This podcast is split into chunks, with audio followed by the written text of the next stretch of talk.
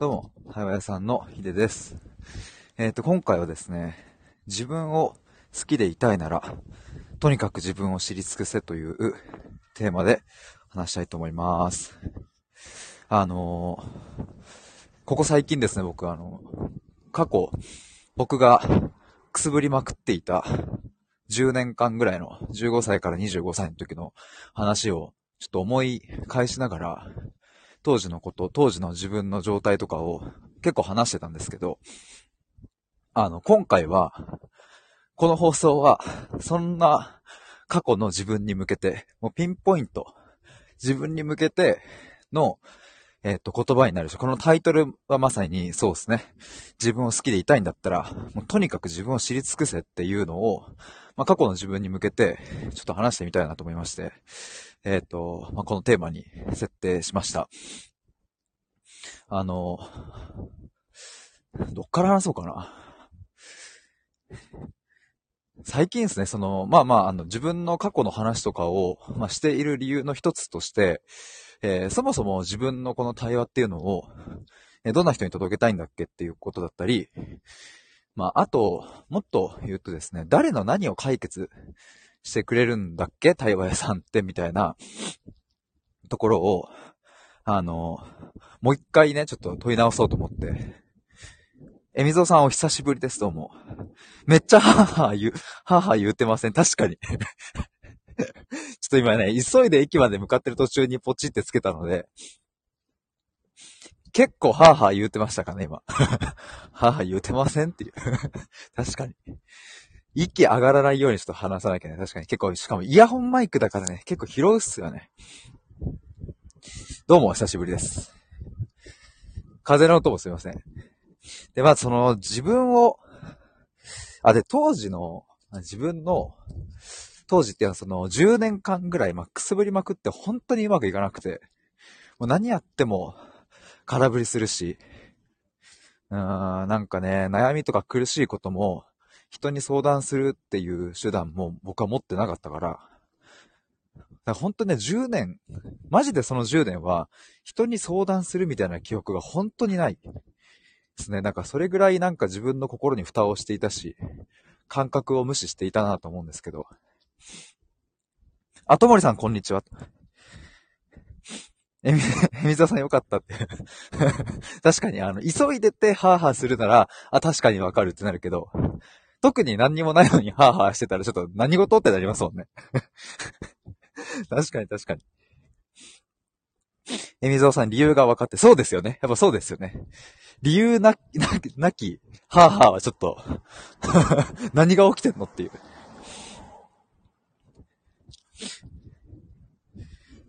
ともりさん、今日も情熱高めで、高めですね、確かに。最近ね、やっぱそう、過去の自分の、なんか、あの時の感覚の話とかをすると、やっぱり今とね、本当にこう、なんか違うから、いや、あの時苦しかったよな、みたいなのも思い返すし。まあなんかね、まあそんな感じでいろいろ考えてたんですけど、まあとにかく自分を知り尽くせっていうのを、まあ過去のその当時の自分に送りたいし、えー目の前にいるんだったら、一緒に考えよう、一緒に自分を知ろうみたいなところを、あの、一緒にやってくなって思うんですよね。まあちょっとこれね、このテーマで話すのも、あんまりないなと思うので、ちょっと、話す順番とか、誰で説明したら伝わるかなっていうのはちょっと探り探りですが、まあちょっとテスト的に話してみたいなというのもありまして。えみぞうさん、新しいスタイルかと。ともりさん素敵情熱高めってメモメモって。情熱高めになるとね、ハーハーしちゃうっていう。なんかね、あの、いきなり、例えばの話になるんですけど、その、一番わかりやすいとこで言うと、あの、恋人とか、好きな人とか、まあ別にアイドルとか、俳優とかでもいいかもしれないですけど、そういう人のことってもっと知りたいって思うじゃないですか。人間の欲求として。だし、えっ、と、裏を返すと、その人のことを知れば知るほど好きになるっていう。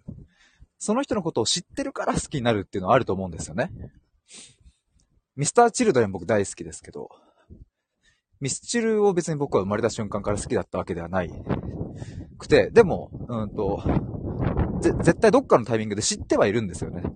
小学校、中学校とか。ただハマり出したのは大学生からなんですけど、その時にやっぱ深く知っていったら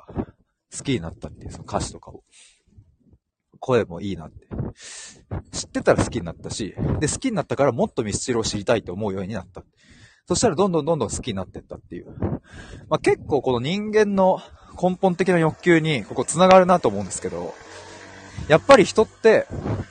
好奇心があるから、それはその人によって強さは変わりますけど、知りたいっていう欲求はね、絶対あるんですよね。で特に自分が興味があるものとか、好きなものとかに対してはあるし、まあさっきミスチルの例で言ったように、なんかピンと来た時に自分で調べたり、もっともっと知っていったら、それをきっかけに、全然興味なかったところから一気に好きになるみたいなことも、まああると。まあこれはすごいわかりやすいと思うんですけれども、まあこれが、自分に対しても適用されるっていうことですね、この、僕がちょっと今日言いたいところの一つはそこですね。自分っていうものは、まあもちろんこの世界に一人しかいないし、しかもまあ自分で自分を捉えようとしても、まあ体は一個しかないので、うんと、自分を対照的にというかね、なんだろうな、その、対象物として、外にあるものとして捉えようとするんだったら、誰かにビデオカメラで撮影してもらってその映像を見るとか、鏡に映ってる自分を見るという方法しか僕たちはもう持ってないので、それ以外、自分で自分の体を見ようとしても、まあ、全体を一気に見るってことはまあ不可能である。まあ、っていう生き物だから、なかなか自分のことを対照的に捉えるっていう感覚が、持ちづらいと思うんですよね。まあ僕はミスチルが好きとか、えー、例えばじゃあ皆さんも恋人が好きとか、なんかそうやってこう別の自分とは別のものを対象として捉えて、それに対して好きだとか知りたいって欲求は湧いてくると思うんですけど、実は実は自分っていうこの存在も結構対象物として捉えているし、うん、まあ特に内省傾向のある人とかはもっとさらに強くあると思います。まあ、っていうところで言うと、えっ、ー、と、この自分を好きでいたいならとにかく自分を知り尽くせっていうのは、まあ、あの、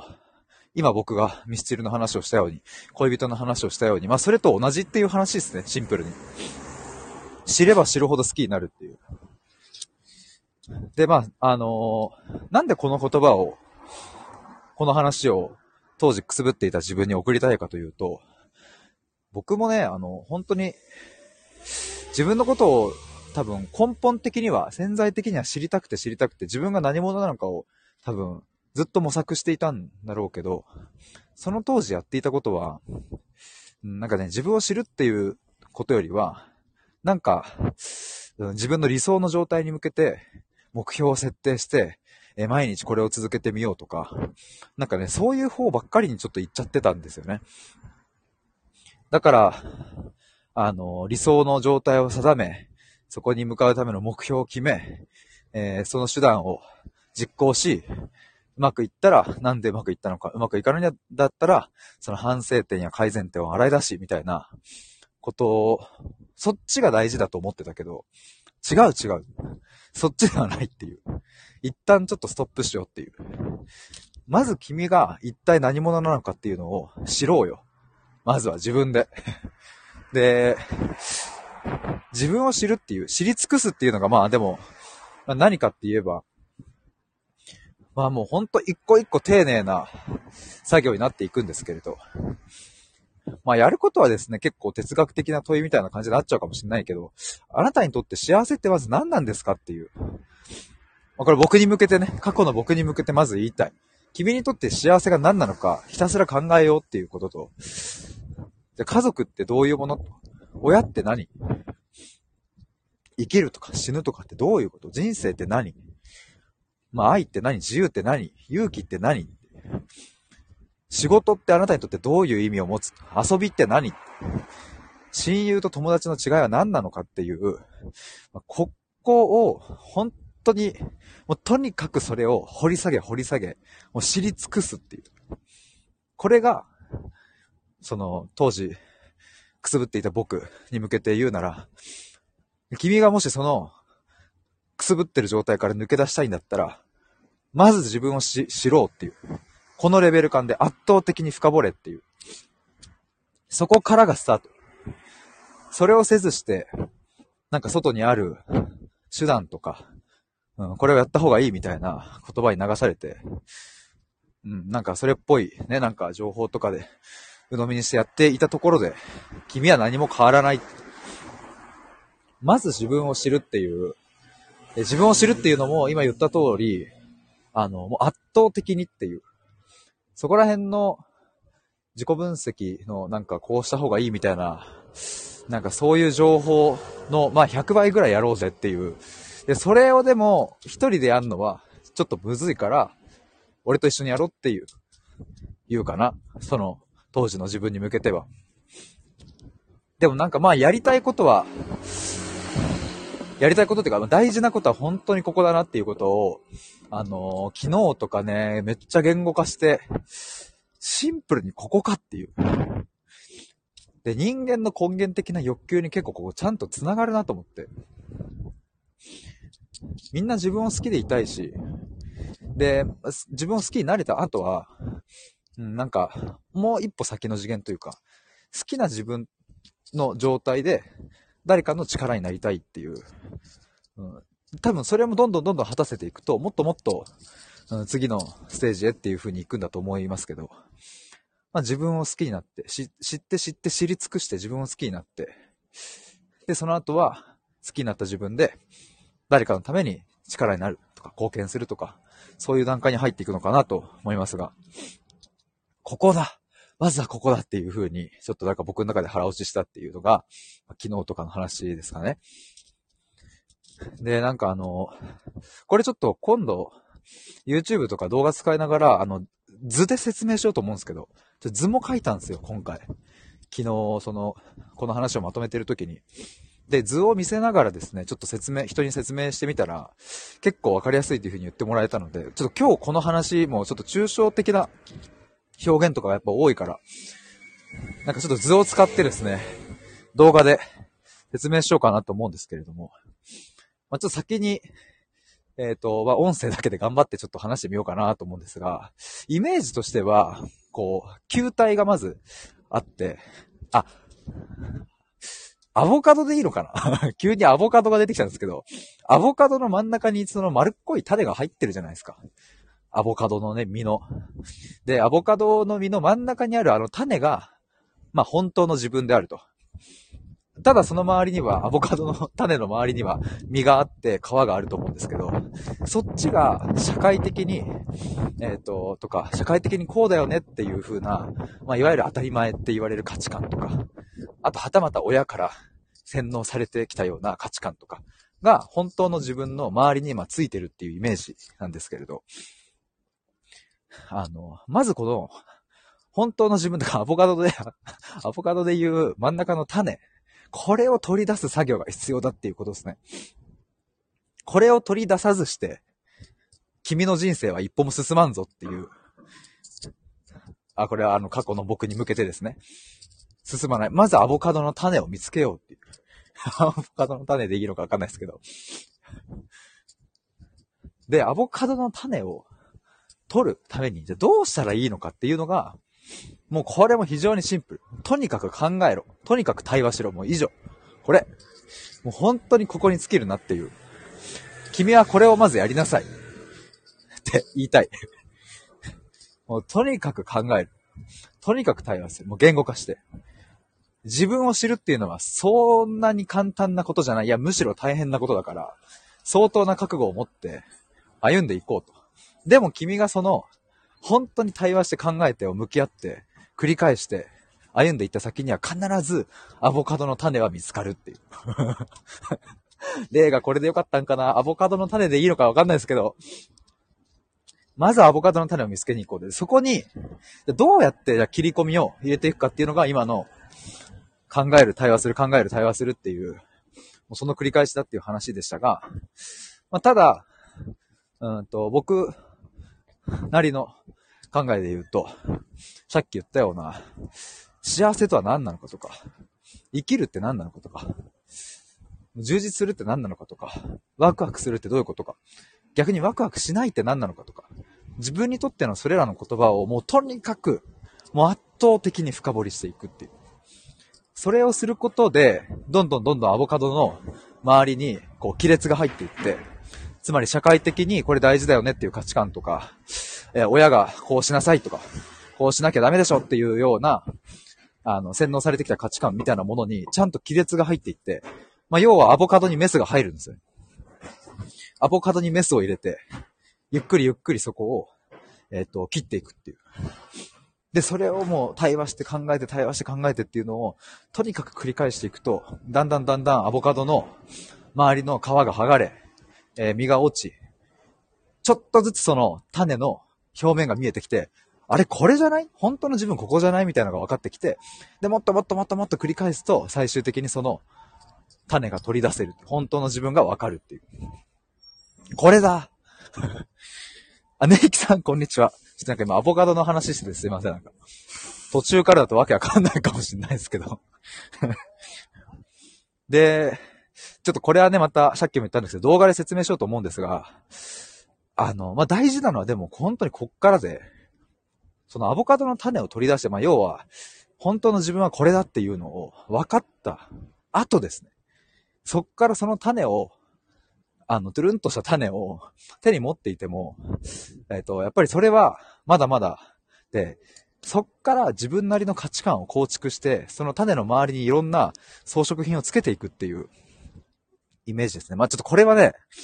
あの、いい例がもう見つかんないわ。アボカドの種の周りに装飾品をつけていくってもう謎すぎてよくわかんなくなっちゃった。よくわかんなくなっちゃったんですけど。まあでも、あの、ちょっともう一回整理するとですね、えっと、まあアボカド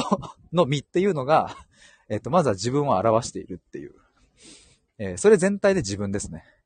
えっと、社会的にな価値観だったり、親の価値観が含まれたものが、えっと、今の自分。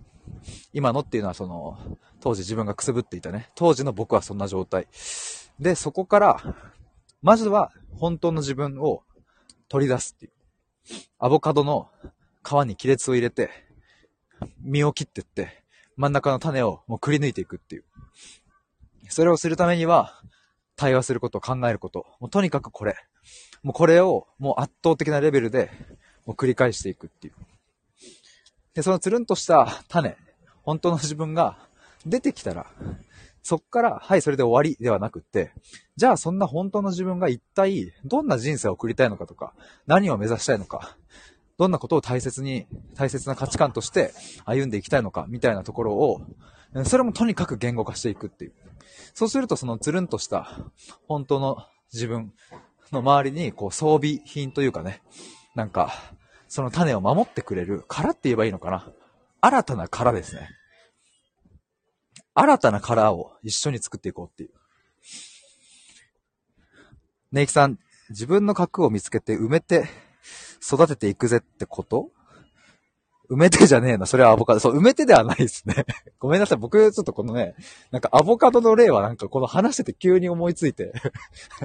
なんか使っちゃったので、本当にこれでいいのかちょっとよくわかんないんですけど、まあ、イメージとして、真ん中に自分がいて、本当の自分がいて、その周りに、えっ、ー、と、外からの価値観で、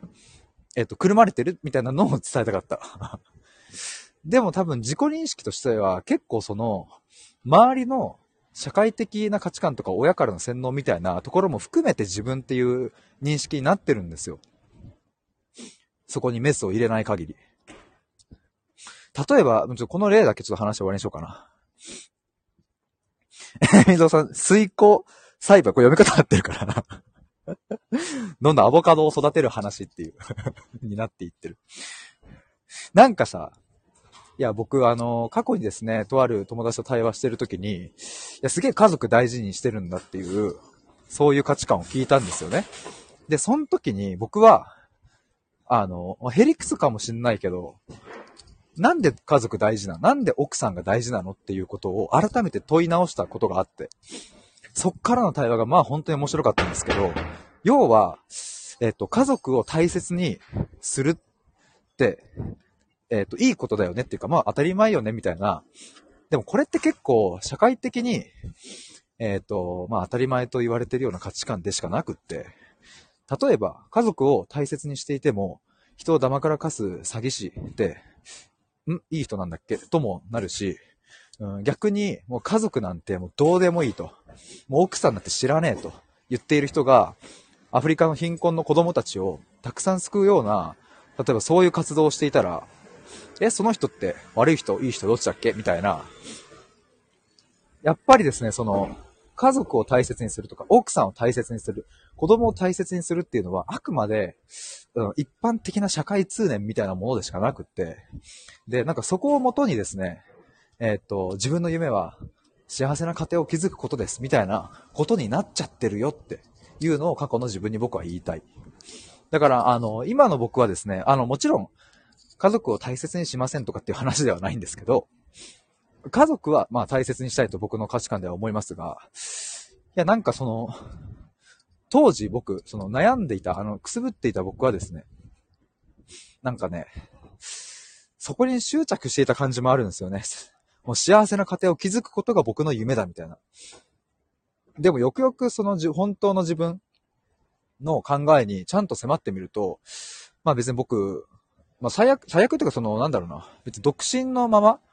でも、うん、子供が生まれなかったとしても、別になんかいいんじゃねみたいな。それはそれでいいじゃんっていう風な感じにもなってきて、そっちの方が僕の本当の価値観だったし、本当の自分はそれだったっていう。まあもちろん結婚もしたいなとか、子供がとね、一緒に出会えたら嬉しいなとかはありますけど、なんか絶対ではないよねっていう。まあ、例えばちょっとそういう話でございました。まあ、あとなんだろうな。あ、てかもう時間、あ、やばいじゃん。ちょ暑くなってたら、ちょっと電車の時間が やってきました。やばいやばい。ということで、すいません。あの、電車乗りまーす。急に終わるっていうアボカドの話して。えみぞうさん、今は火で大日系態だね。あ、もちゃさんもいてくれたんですか？まとめるとアボカドなんです。アボカドです。ねイキさん唐突すぎるだろって。急に終わるっていう。まとめると、アボカド探求屋さんですね、僕は。肩書きアボカド、アボカド対話屋さんとかにしようかな。あなたのアボカドを見つけますみたいな。もちゃさん今来たら終わりました。じゃあもうもちゃさんは、マジアボカドの話しか知らない。水尾さん、アボカドならポッキーを目指しますよ。もちゃさん、あ、コラボ最高でした。ありがとうございます。ということで、ごめんなさい。電車乗りまーす。バイバーイ。